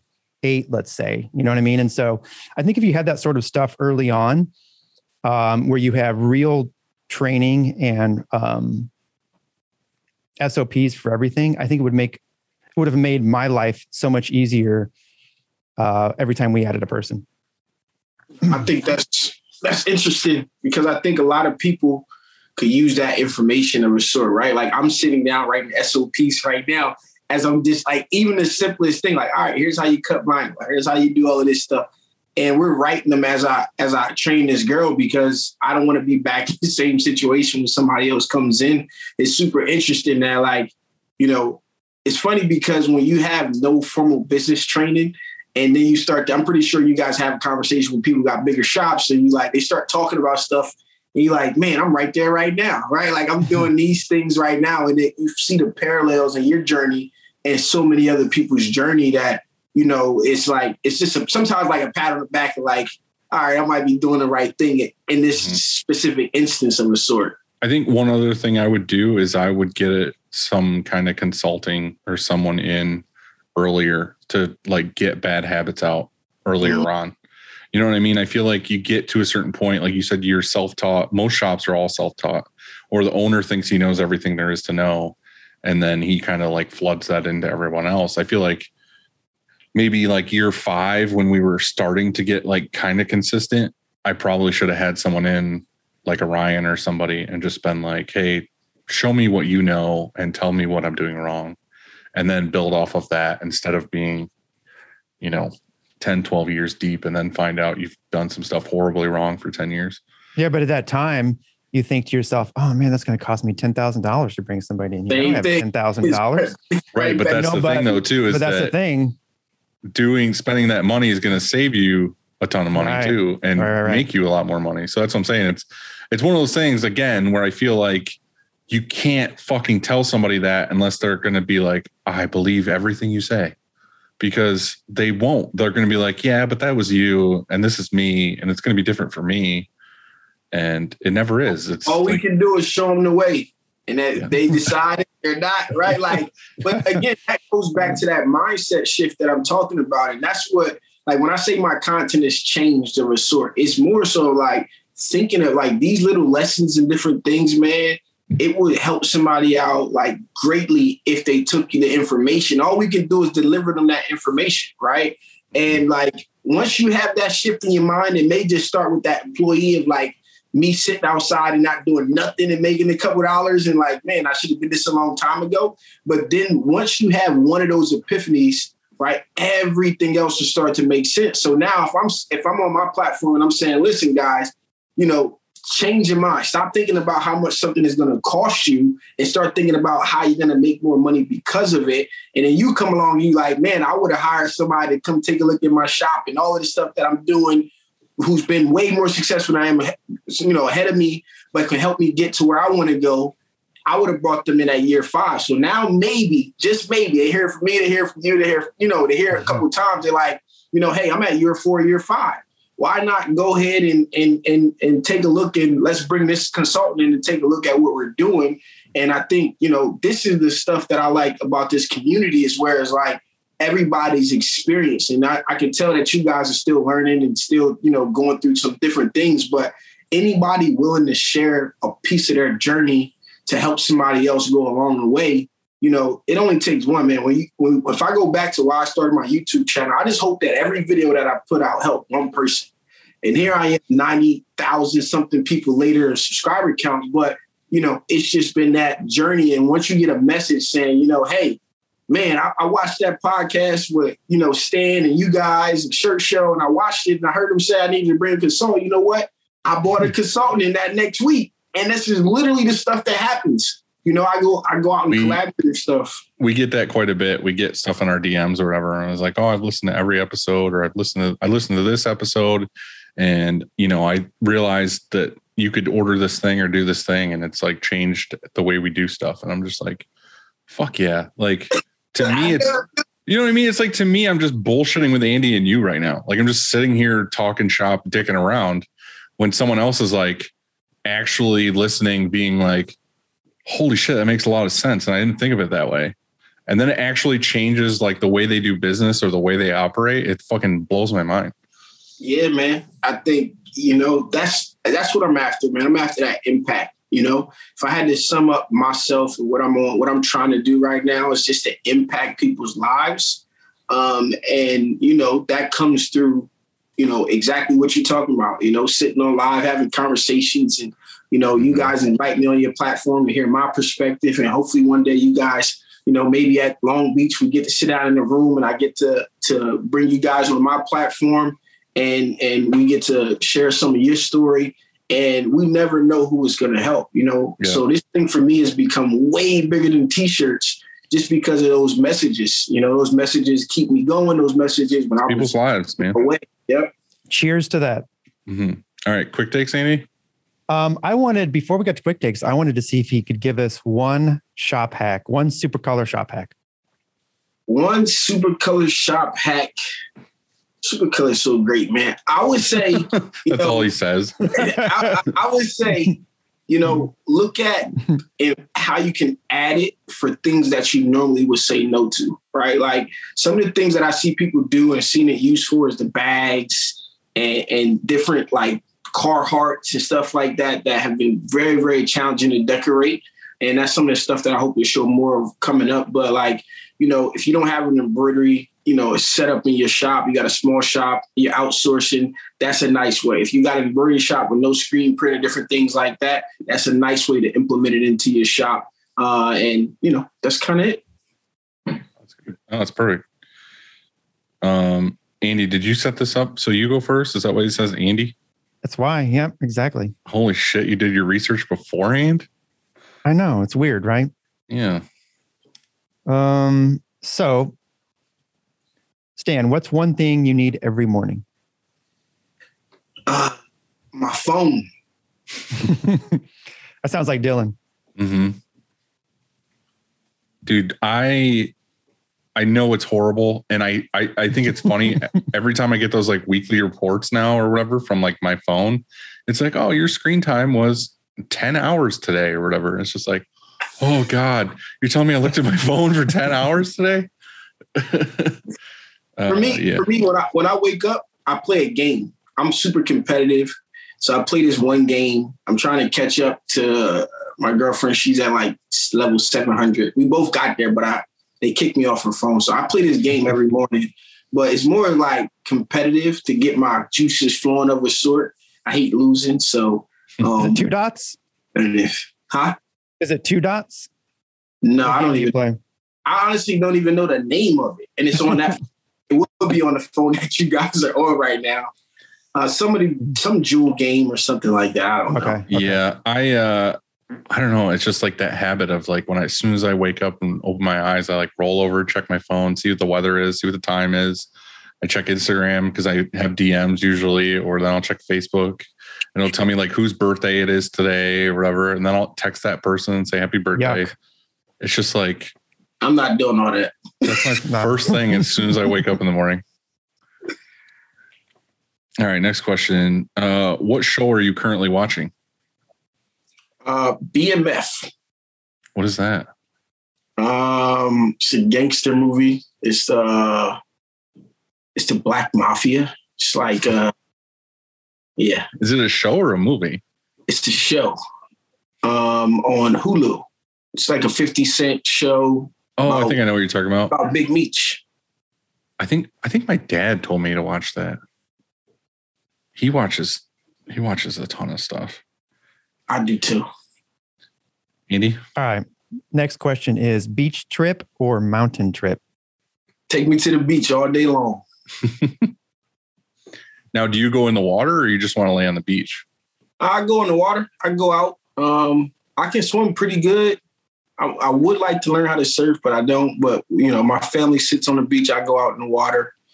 Um, I just can't Do they do have the water. beaches? Do they have beaches in Delaware? yeah, about uh two hours south. It's not too far. Not at all. Yeah. I just don't like going in the water. Got to. Yeah, we know Dylan. We know the sharks. It's terrifying. um what advice would you give your younger self? Just keep going, man. You know, just keep going. I think uh I've been very, very fortunate that I never ever put my head down. I never felt far, sorry for myself, no matter, you know, what I went through.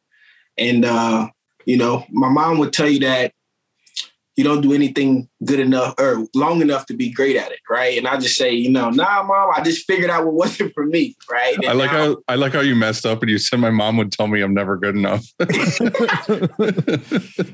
yeah, I would never do anything long enough to be good at it. But you know, I, I always would try stuff. I was never afraid to try something different. You know, Mhm. for me, it was photography.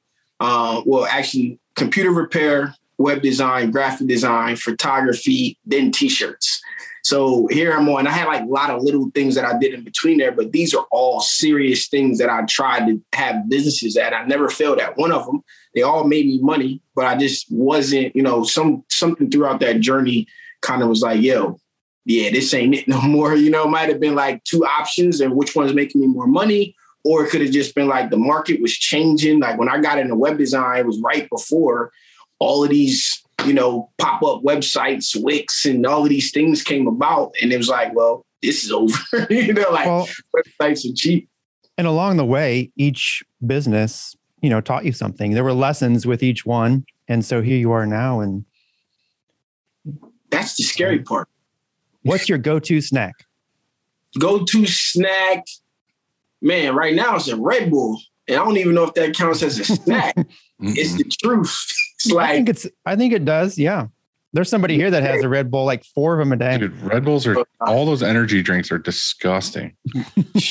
when you need I don't drink them. I don't drink them either, but Get around one o'clock. One o'clock. Justin, Justin, who used to work here, would bring in cases. Like he would probably drink, I feel like a half a case or a whole case a day of those white Red Bulls. I think they're sugar free ones. Yeah. Which, like, dude, that's so fucking gross. Like you're just drinking that. I, I can't do it. Like there's some times where I like force myself to have one or have like the Mountain Dew version. They have like an energy Mhm. drink or whatever because I want it to taste more like Mountain Dew and not like fucking liquid Smarties, which is exactly what a Red Bull tastes like to me.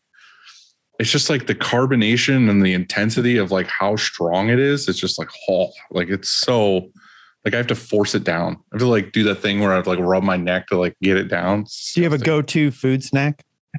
Um, I go through a lot of like pop, Smartfood, popcorn. You know, uh, white cheddar. Che- I get, I get going. Oh, yeah. I'm getting a bag of everything. I'm getting like uh, pistachios is probably like my favorite thing to eat. That's like not like I'm just eating it throughout the day. Some pistachios can go. You know, I can go through a nice little handful That of gets expensive. They, them things are expensive. I try to buy like the dollar little tubes, like two or three of them, the little ones, but they're expensive, man. It's funny because Chris has a story of when he went to Syracuse for his master's. He lived in a van, like he lived in the van in the parking lot of school. And he said he always remembered like these like kids who their parents paid for their school and they would always complain about money or whatever. But he had one where this person was complaining about how they didn't have any money, but they were eating like a whole bag of pistachios. He's like, What the fuck are you talking about? You're eating like a hundred dollar bag of pistachios right now. Are, are, He's like, I live in a van in the parking lot.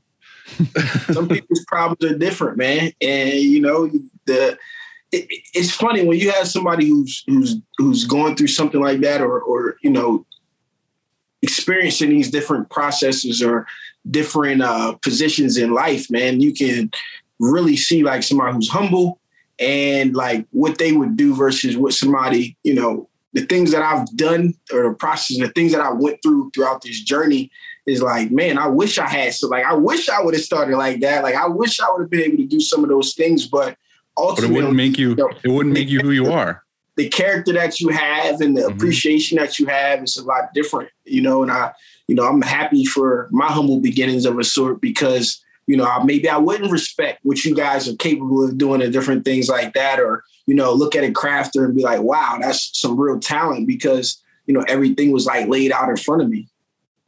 That's what's terrifying about being a dad is like I kind of had some rough stuff when I was a kid, and I feel like that's what got me to where I am. It got me my drive to do what I wanted You to do. but my kids have it so fucking cush right now. Yeah, but you we talked about that, and you've Like Disney decided every to, year and shit? Nope, nope, nope. That's over. That that's okay It's when not. they're young. I've We're always booking it right like, now. I don't know why I'm kidding. d- d- don't do it because adversity. my daughter looks at me and goes, "Dad, are we going to Disney?" Oh, the and I girls? just fold. I fold. the instantly. girls is over. The girls is over. I say you hug the girls and kick the boys, right? Like I Yeah. try to give them some tough lessons of a sort. And uh, you know, the, the world and the shift and the way they look at money and stuff is completely different. You know, I would go shovel snow from day to night, you know, and call my mom to pick me up. My son the- would never do that in a million years. Never. They ain't even think they not even gonna shovel your, their mom's car. He's like, "Wait, can I shovel in a video game? Like how how do can I get Well, that my- shovel simulator?" my boy wasn't going to be soft, and so I made it. Uh, I like your, I like that uh, saying, "Kick the boys," and maybe even the girls too, because I really think that I feel like they all at need a that, kick. at that young age, people are too soft now, and so if you want to be successful and not just be an entrepreneur, I mean, just be successful in life, it needs to be a struggle. Mhm. And because the real world doesn't care, the real world doesn't spoil you. And so you got to prepare them. And so I always did that. Um, do you prefer a night in or a night out? I stole your question. You dick. Um, night out, night out. I think you know I spend so many nights in now. Uh, I, I want to go out a little bit, catch a plane somewhere, and sit on a beach. Honestly, so my night out is like a week out. Like anywhere I'm trying to get far away from here. I feel like that's the same thing I'm doing right now. Is like I look forward to the three to four day trips, not necessarily like the Friday night out or whatever. So yeah, I'm in the same boat. Andy, does that mean I'm doing your final question? It is. Yeah, we switched it up. Yeah, we switched Oh it up. shit! I feel weird. I feel, I feel like I'm violating you. Um. Well, what's for dinner?